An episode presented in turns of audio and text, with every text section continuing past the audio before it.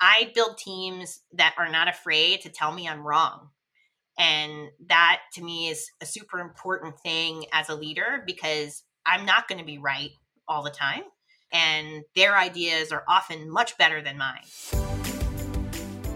You're listening to Sunny Side Up, a B2B podcast that brings you the juiciest insights from go to market leaders and practitioners. Hello, everyone. Welcome back to Sunny Side Up. I'm your host, Harry Levitt. Today, I'm super excited to talk to Jen Ravalli about building an integrated marketing strategy from scratch. So, before we jump into the topics, let me introduce Jen. So, Jen Ravalli is the Vice President of Marketing for PandoLogic, an experienced executive. Before PandoLogic, she most recently ran planning and product marketing for iCIMS. Before that, Ravalli held several key marketing leadership positions at ADP. While at ADP, Jen also led client services and operations for ADP's small business health insurance brokerage firm, where she grew revenues from 4 million to 20 million in just 3 years. That is incredible growth. Jen has also been recognized by the Stevie Awards as a top female executive of the year and a 2022 top woman in communications from PR Daily. And congrats again on those awards, by the way. Thanks, Harrison. Of course. So, Jen, I'm really excited to talk to you and welcome to the show. Thank you. I am absolutely thrilled to be here. I was telling my team the other day that while I talk about our technology and HR tech quite often, it's very rare I get to talk about my craft. So it was an incredible honor to be asked to do this. And uh, it's always, a, I love working with you, Harry. So uh, thank you so much for having me. Well, we appreciate it. The honor is out all ours, and we love working with you as well. And really excited to hear your perspective today. So, with that, should we jump into the topics? Yeah, let's get started. Let's do it. Cool. So, I want to kick it off with a fun topic. Would love to hear your perspective and talk about the need for an integrated marketing strategy for organizations that are looking to grow. Sure. So, it's you know, some of my reputation has been, I would say, over the last few years, couple of things. The first is scrappy but strategic because I love to get my hands dirty. But the second is taking what I would call random acts of marketing into an integrated marketing strategy. I use a couple of frameworks to do that, but really when we think about why is that so important, it's, you know, as stewards of the business, marketers are really tasked at driving revenue, but also driving efficiency in how we gain that revenue. And when you pull together an integrated plan, which you know looks at kind of reputation and demand through enablement of sales, you know, pulling a holistic strategy that has repeatable channels and repeatable content themes that are going to the right people will ultimately drive the business faster and will also allow you to be more efficient. You know the ability to kind of send those integrated messages will tell your story in a way that you know just kind of randomly sending stuff out on the web is not going to. So what we've been able to do is really align around four key content themes that ladder up to our brand message and bring those through in the types of content and the types of channels that we know the audiences are leveraging at that point in time. We also look at these from both a you know marketing generated perspective and you know some of the more broad reaching strategies in digital and search and things like that, PR, but then also in looking at influenced revenue through kind of our account based strategy.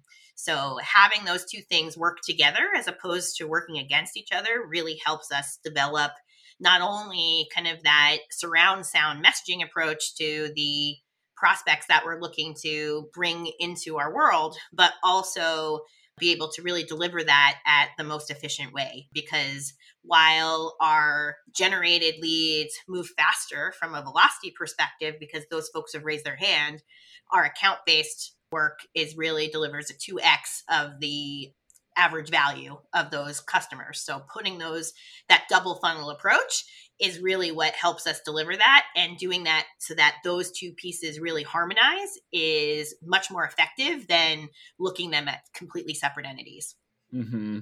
Yeah that's really interesting really appreciate your perspective on that and first of all i love the term random acts of marketing i feel like that on a mug or a t-shirt or something like that what I think I'm known for having a lot of like words of wisdom, and and a lot of times I'm saying, oh, you know, we don't do random acts of marketing here. mm-hmm. I like it. I like it. What you're saying really makes sense, though. I mean, like you said, having that kind of double funnel approach so you're getting the best of both worlds while turning that into a scalable and repeatable process is going to help you be efficient at scale. And I think a lot of what you talked about also came back to meeting your customers and prospects where they are and reaching the entire buying committee. So, not just focusing on one person, but as you put it, surround sounding the entire account through multiple different channels and tactics. Absolutely. You know, we find we primarily service enterprise customers and above. You know, they are hiring at least 600 people a year is kind of some of the entry level requirements and most of the time that's actually thousands in some of the cases of who we support and mm-hmm. it's not one person who's making that decision you know we really find that it's you know generally around 6.8 but like anywhere from 5 to 12 people generally need to be on board to bring that through Hmm. Yeah, that makes a lot of sense, and I think that's really a trend that we're seeing across the board. And what more and more people are realizing is in B2B marketing in general, we need to get in front of that entire buying committee. Like you said, it's not just one person making a decision in a silo anymore, especially in these enterprise cycles. We need to get buy in from all the stakeholders, all the buying committee, and that can be a dozen people. So I think that goes back to the importance of what you were saying earlier of having that double funnel integrated approach. Absolutely. And I think that's a great segue into our next topic. And I know this is a hot topic that we hear a lot about at Demandbase. I see posts about it on LinkedIn all the time let's talk MQLs and the shift away potentially from MQLs or at least thinking beyond just MQLs. Can you talk a little bit about the importance of that from your perspective? Absolutely. So to me, you know, MQLs are a leading indicator that we are doing our job to deliver the revenue that the business needs. So we build our plan kind of revenue first and then backwards into how are we going to be able to deliver the volume we need. The other thing is like MQLs are great from a generated perspective, but like when we're really surrounding accounts, like you want to be looking holistically at that account and there may be things that they aren't telling you that contribute to like their buying behavior. So looking at the visibility and being able to unite both the sales and marketing touches has been able to allow us to really see where's the revenue coming through and how has that happened. One key kind of fundamental factor my sales leader and I started relatively at the same time when I joined PandoLogic and we made a lot of agreements related to what our integrated strategy was going to look like. And I think having that relationship allowed us to say, like, we're not fighting over leads. Like, we have a job together to deliver revenue for this business. So, whether the conversion point happens from a marketing touch or happens from a sales outreach really doesn't matter. The fact is that we are working together in order to bring that revenue to the business we have a lot of really great tools which help us see kind of how that has come to pass, right? So with demand Demandbase one, we can see an entire deal story and marry those things together. And it really does tell us how integrated the experience is. It is not just marketing or sales, it is those two things working together.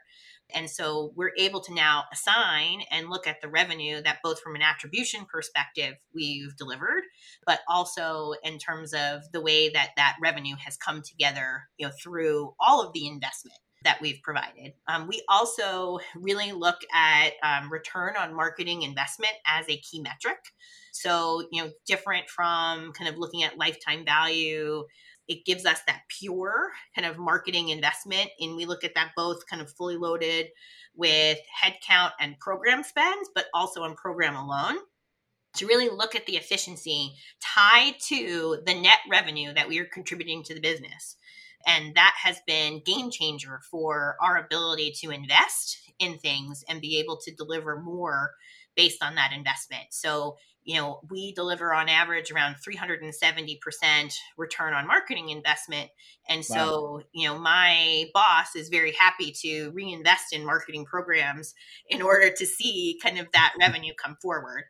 And the only way that we're able to do that is to A, prioritizing that and having a fantastic relationship with sales where like mm-hmm. it's about us working together and forward as opposed to fighting over leads. Mm-hmm. Yeah. I love your view on it. I love your perspective on it. It makes so much sense, right? I mean, I talk about this a lot uh, in my job and with a lot of customers as well. And what we talk about is, you know, when was the last time your execs or your board asked you how many leads you brought in the last quarter? They don't care about that, right? They care about the bottom line metrics, pipeline, revenue, ROI, all the metrics that you were just speaking to. So it's amazing to have that lockstep agreement and alignment across the board that that's what our goals are that's what we should be focused on and all our programs that we're running should lead back to creating you know pipeline revenue roi those metrics. Yeah it also allows us and to focus also, on velocity too right? And you know a lot mm-hmm. of marketing leaders don't think about velocity as something they're responsible for. To me it was one of the first indicators that we were doing a good job when we were able to bring mm-hmm. that velocity forward in the deal cycle yeah no, that's a great point as well. And I think that's you're right. It's maybe not necessarily something that a lot of teams think about or think about as being marketing's responsibility, but it sure can make a huge difference when marketing is focused on accelerating deals. And it's funny, it reminds me of a quote. I forget who said the original quote, but I know our old VP of sales or sales enablement on his uh, email signature, he had this quote that says, It's amazing what we can accomplish when nobody cares who gets credit. And I think that kind of comes back to the conversation or what you mentioned earlier around talking with sales about is like, we don't care if sales creates this lead, marketing creates this lead, whoever creates this lead. It's all about just generating as much pipeline and revenue as possible and focusing on that bottom line. And you can really accomplish amazing things when everybody is in lockstep focusing on that together. Absolutely. Yeah. And i i honestly like every job that i've looked at like now that's like a key question that i ask because like i'm not interested in fighting over any of this stuff like we want to drive the business mm-hmm yep exactly Great. Well, again, really appreciate your perspective on that. Uh, really interesting to hear. And everything you're saying certainly aligns with what we preach here at Demandbase as well. So, shifting topics a little bit, would love to just hear from your leadership perspective and your experience as an executive. Can you talk a little bit about the importance of building teams that have different perspectives? Absolutely. This is something that I am very passionate about. And it's, we're actually going through an exercise now where we're doing something called a predictive index with my team. And we have realized that only two people have an overlap out of all of the team that we have today. So we have about a team of about 10 marketers. And what that means to me is that we're making the right choices in hiring folks who are going to challenge each other, both in the way that they fundamentally do their work, but then also in the ideas and the creativity that they bring to the table. I build teams that are not afraid to tell me I'm wrong. And that to me is a super important thing as a leader because I'm not going to be right all the time. And their ideas are often much better than mine and you know they want to i want people to have the freedom to do that but also to really play to their strengths. So some folks on my team are really strategic. Some folks on my team are really fantastic at the details and the execution. And when you put those two superpowers together they accomplish so much more. And giving them that ability to just run is something that I really truly believe is what has allowed us to have a small team and still accomplish great things. You know, we've grown this business and certainly it's not all on marketing, but like there's a lot that I think we've brought to the table over the last couple of years. But you know, really grown this business from like 30 million to 200 million in a very short period of time. And you know, we could not have done that unless everybody was really able to bring their whole self to the table and divide and conquer on the things that were going to make make everything great you know so like my job is to give kind of high level direction and support but you know my team is what has made this an amazing journey hmm Yeah, that's amazing. I mean, first of all, I can attest to the fact that I know you have a lean and mean team, but you've absolutely accomplished amazing things over the past few years. And I love that environment that you're fostering that's basically telling people, let's find your strengths, let's find what you're great at, and let's help you excel. And let's make sure we have a team, a diverse team that excels in different areas. And then, like you said, when you put all that together, that's when you get that superpowered team. absolutely I am curious to hear a little bit more about this predictive index that you said you're doing right now. I haven't heard of that before. It sounds really interesting, though. So, would love to hear what that is, what you're measuring, and how it works. yeah so it's like a five minute it literally takes you five minutes and it measures your kind of self concept in terms of how you see yourself and then also in how you believe you want others to see you and it's very interesting to see that often those things are in conflict. And you are at your best when you get to be yourself. And so giving the ability for us to a go through understand that personally but then also understand that as a team like this is who i am but this is how i show up. And i would probably rather show up more like i am. Gives people the freedom to be able to do that and we're we haven't done the group session yet but everybody's mm-hmm. basically gone through their personal readouts and then they've also seen their manager and how they interact with their manager and why and it's amazing the insights that kind of come out of that Yeah, I bet. I'm sure there's some really interesting insights. I am going to have to follow up with you and see how we can start doing that over here at Demandbase because I will send that it to you. sounds, please do. that sounds incredibly interesting and something that I would love to do myself and have our team start doing. So appreciate you giving me some insight around that. I'm sure our listeners will be taking that to their bosses as well. awesome Cool.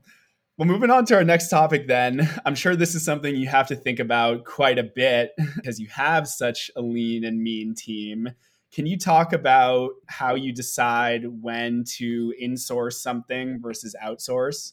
yes, we do have a lean and mean team. We do that on purpose. And part of that is like we're never going to be able to move fast enough as individuals to capture what's happening and what's changing from marketing.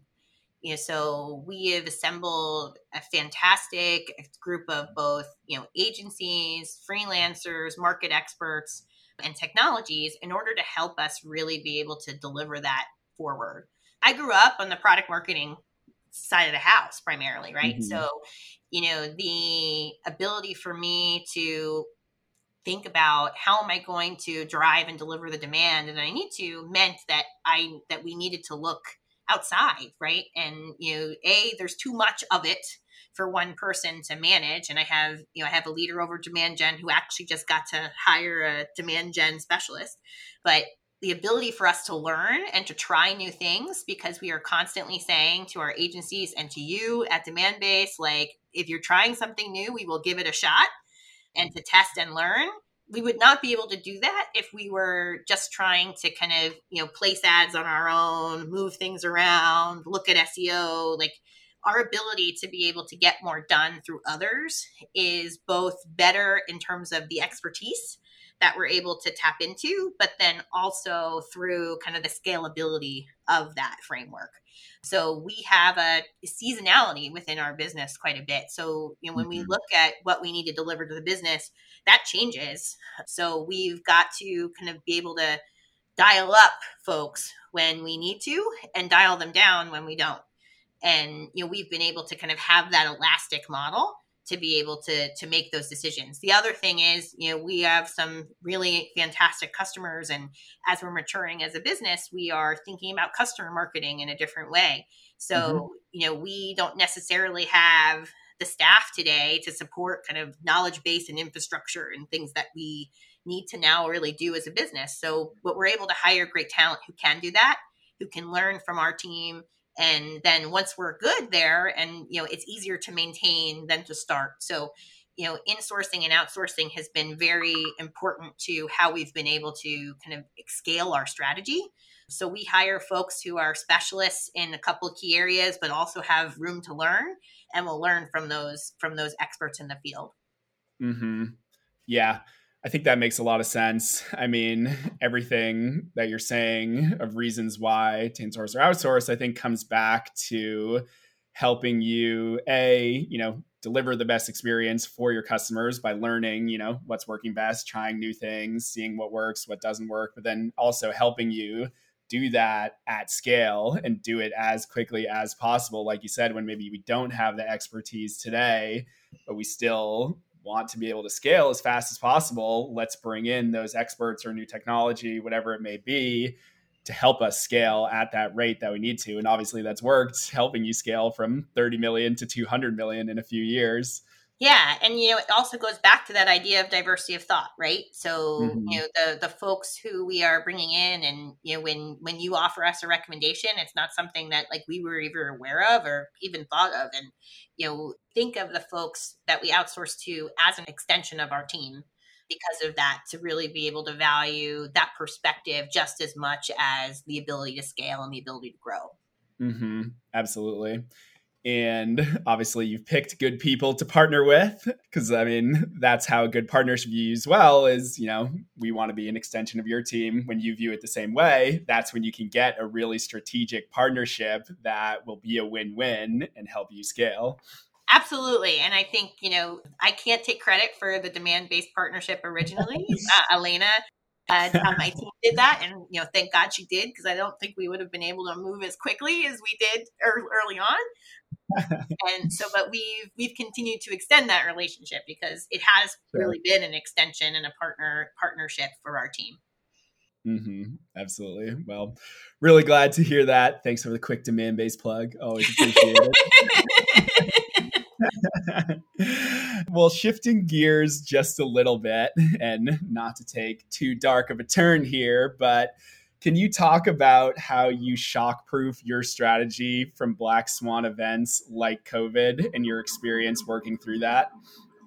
Yeah, so there's always light in any situation, and it's really about finding that. Yeah, I think early on, I actually switched jobs mid pandemic. So I think very early on, there was you know a lot of fear that like it was going to have tremendous impact from you know both a talent perspective and hiring perspective but also you know from a you know, marketing and focus. When i think in some ways the ability for folks to focus on what was going to future proof their business i think ended up being in some ways higher than maybe pre-pandemic you know because there was some time to focus there and what we mm-hmm. really saw was you know both in the company i came from and then when i got to pando was the demand actually went up but like when you're thinking about engaging from a marketing perspective you know, we saw certainly live events kind of fall to the floor and you know there were a lot of like things that you didn't think you could necessarily do that were going to impact the buyer the way that maybe you could before so a couple of things that we did was one we really thought about creating experiences when experiences didn't exist so hmm. how do you give that same hug of a feeling in you know when you do have the ability to engage someone in person in a virtual environment and i think we've come a long way in seeing that um, but we were very early in that engagement and started delivering high end at home events. So you know, it wasn't a you know twenty dollar bottle of wine. We probably we've spent like two hundred and fifty dollars on you know per, per person on wine with cheese and like developing an entire thing so they felt like they were getting that same bespoke high end type of environment. Right. And we also said like this is not a selling experience. This is an mm-hmm. experience mm-hmm. for folks to get to know each other and talk about themselves personally and you know what's going on in their life and like give them something that they probably were craving and hadn't seen in a while, particularly from a vendor. So we did a lot there. We also really kind of amped up personalization in all of our marketing efforts to speak to the things that those customers were going through and i think that helped a lot in like driving the needle we also had a service because we do ai hiring that was very in demand in certain parts of the population you know particularly logistics healthcare at the time so we started offering grants for kind of frontline workers and the ability to be able to help hire them so that we were giving back at the same time and you know i think creating experiences when cre- experiences were void really gave us a an ability to set ourselves apart. I mean, a lot of people have come there and come that way now, but it was virtually non existent when we started it. So mm-hmm. the other thing was, you know, at my former company, we actually literally had to quickly, rapidly change all of our messaging, like literally overnight. I think we wrote and redid, you know, so many different aspects of things within a two week period as like COVID was hitting. But like not a lot of people thought to move that fast.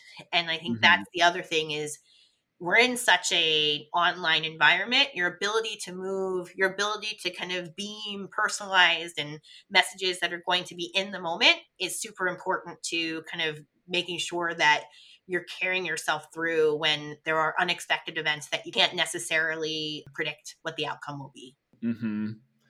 yeah yeah makes a lot of sense and i think you touched on this a little bit but it's interesting how a black swan event like COVID forces us to do things that we never thought we could do or have different perspectives on how we should do things like those virtual events or personalized experiences um, things like that. So while it's you know terrible event we don't want to deal with it. It's interesting how it forces us to kind of think differently and come up with new ideas of how to best do our jobs. Uh, yeah and you know it's amazing how much innovation we've seen yeah. in marketing because of it, right? And I think all over, you know, in what we do in HR tech, you know, they, they talk about the future of work has now kind of accelerated 20 years as a result of everybody having to be remote and figuring that out. And you and you're seeing the repercussions of that. I think marketing also has a lot of repercussions in terms of if people even want to leave their houses to go to something. And you know so i think a lot of the things that we had to pivot on are here to stay. Mm-hmm. And there will be a really kind of hand in glove as we think forward about how all of those, both in person and virtual touch points kind of come together and create experiences that we never knew before like you know discord tiktok like there are so mm-hmm. many places where the puck is moving right now and like i know i want to be at the forefront of all of them yeah yeah and i'm sure that mentality and you being prepared to move so quickly has helped PandoLogic scale and continue to grow and come out even stronger on the other side of this yeah, and I think we've had a lot of fun doing it at the same time. That's awesome. Love to hear that. Well, hopefully we don't have to deal with too many more of these black swan events, especially like COVID, but really appreciate your thoughts and perspective on it. Really interesting. I hope so too. but again, amazing how well you performed through it and how much stronger PandoLogic has come out on the other side. And also really cool that you were giving back throughout all of this and doing those grants for the frontline workers for the AI hiring. Yeah, I think it was a great way for people to like get what they needed done in a very quick period of time and, and a great mm-hmm. way for us to showcase what we could do. And we felt good about it because we knew yeah. we were able to kind of help in when help was needed the most and, and something that like we could uniquely support. Definitely. Yeah. I mean, it's amazing that you thought of that in the first place and then that, you know, your company was just on board for it so quickly, I think really speaks to the culture. Yeah, and I can't say I thought about the grant itself, but it was definitely a vehicle that we delivered. So take the credit for it. I won't call you much out. more collaborative effort. yeah, yeah, I'm sure. Great. Great. Well, that gets through our main topics today. Really appreciate the conversation. Really valuable. Really enjoyed it. I'm sure listeners will as well. I have a couple rapid fire questions for you to round us out today if you're ready. Okay. Perfect. So, is there a blog, book, newsletter, website, or video that you'd recommend our listeners check out? Sure. So, uh, book um, I have lived my life on Blue Ocean Strategy. Blue Ocean Strategy and Blue Ocean Leadership, I would recommend because it's about kind of taking yourself out of the competitive set to set yourself apart. So, that I feel like has been paramount to my career. The other one I would say that has been really impactful for me has been Lean In and the Lean In community because that has helped me kind of navigate my career as a woman in business and then website would be chief.com. I'm a member of Chief, which is an executive. It's it's meant to bring up VPs and, and C levels of women leaders through and amazing content, amazing learning, and just a really great place to, to learn about the struggles that women in business go through and, and how to be a great ally or um, how to break through. That's amazing. I love that. I'll definitely check them out after this recording. And thank you for passing those along. So, can you remind me the name of the book again? Uh, Blue Ocean Strategy. Blue Ocean Strategy. Okay. And then the Lean In Community mm-hmm. and then mm-hmm. chief.com. Yes. Perfect. Thank you so much. Appreciate the recommendations. And then three people that come to mind in B2B tech who lead go to market, sales, data analytics that you would recommend we bring on the show. Sure. So I would recommend Jason Putnam at Plum, fantastic sales leader who really believes in kind of bringing together sales and marketing. So I would I recommend him. Data science teams, I think Igal Goldfine, who actually works with me at PandoLogic, is a great one. He has a great way of talking about how AI is just like everything you see in life. So I would recommend him. And then I would also recommend Sandy Burke at Salesforce. She is the epitome of how you think about um, business development in a coordinated fashion between marketing and sales, and one of the brightest stars that I know. Perfect. Really appreciate the recommendations. I think you just officially volunteered them up. So, Jason, Gal, Sandy, you'll be hearing from us. you can blame Jen. no, I'm just kidding. I'll have to warn them after this. really appreciate the recommendations, though. They all sound amazing. So would love to have them on if possible. And then lastly, I'm sure people are going to be wondering after this, after listening to this recording, they're going to want to hear more. So, can you tell our listeners how they can best get connected with you after this podcast?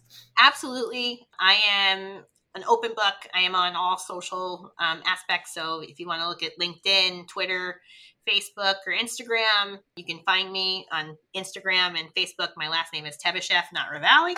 Uh, but you can usually find me anyway. And then I can be reached at jrevali at pandologic.com if you want to send me an email. And I love mentoring and I love talking to folks who are kind of coming up the rank and anybody who's looking for any advice on what's going on in marketing today. So I would love to get connected with anyone who's interested. Amazing. Well, I highly, highly recommend our listeners to take advantage of that. And I'm sure some folks will be taking you up on that. So thank you so much for being an open book. Great.